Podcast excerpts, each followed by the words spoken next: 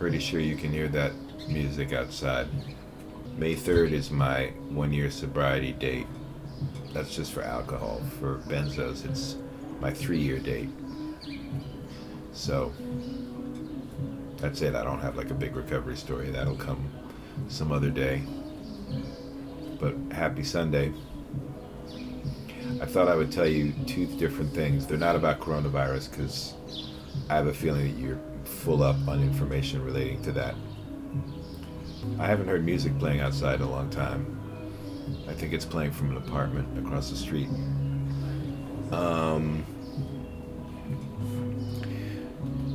so we I sent out an email the last the last newsletter post whatever to call it um, telling everyone about a movie by Pablo Larraín called uh, Ema and we watched it and it's trash Heidi's review is very good it's four words it's called Step Up Vanilla Sky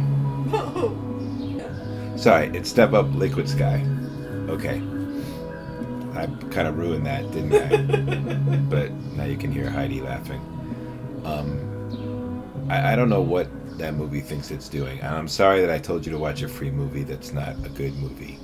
I love Jackie. Um, he maybe has other good movies, but it's some kind of very strange take on the narcissism of artists and Chile and reggaeton and like lesbian crime dancing. Like, I don't even know. I don't even know and I think it thinks it has a happy ending or like a. I don't know what to do with anyone's status as a human being, and um, a lot of it just made me laugh. So I thought I'd tell you another story about um, my freshman year roommate. So this is a while ago. This is in the 80s at Brown University. And I arrive, and my roommate is a, a guy named John Jones and he was a lifeguard and he sort of had some American flag stuff, but he wasn't. I mean, that back then that did, well, I don't think that signified quite what it does now. He was a really good dude, and, I, and I'm very proud of our roommateship. Um, someone recently showed me a, a tweet about you know there are two kinds of guys. One is the person who plays an entire Immortal Technique record and to his roommate, and then the other kind of guy is the roommate. And I was thinking that I would, of course, would have been the person who made John Jones listen to something. And actually, I never did because I knew that he didn't want to listen to like James Blood Ulmer and Derek Bailey and whatever else I was playing in 1984. Um, but there was a night where he made me, not made me, he asked me to listen to George Winston.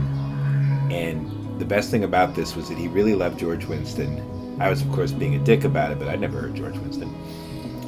And then he turned on a black light, I think. We may have been stoned or not, I don't know. We weren't either of us really big smokers, but um, we easily could have been stoned.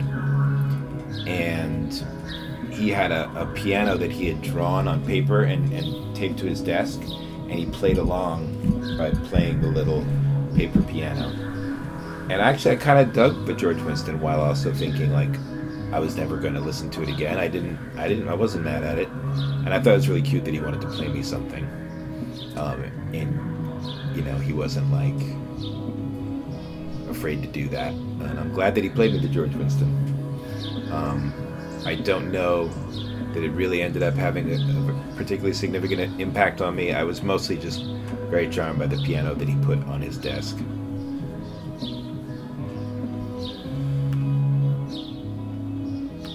That's all.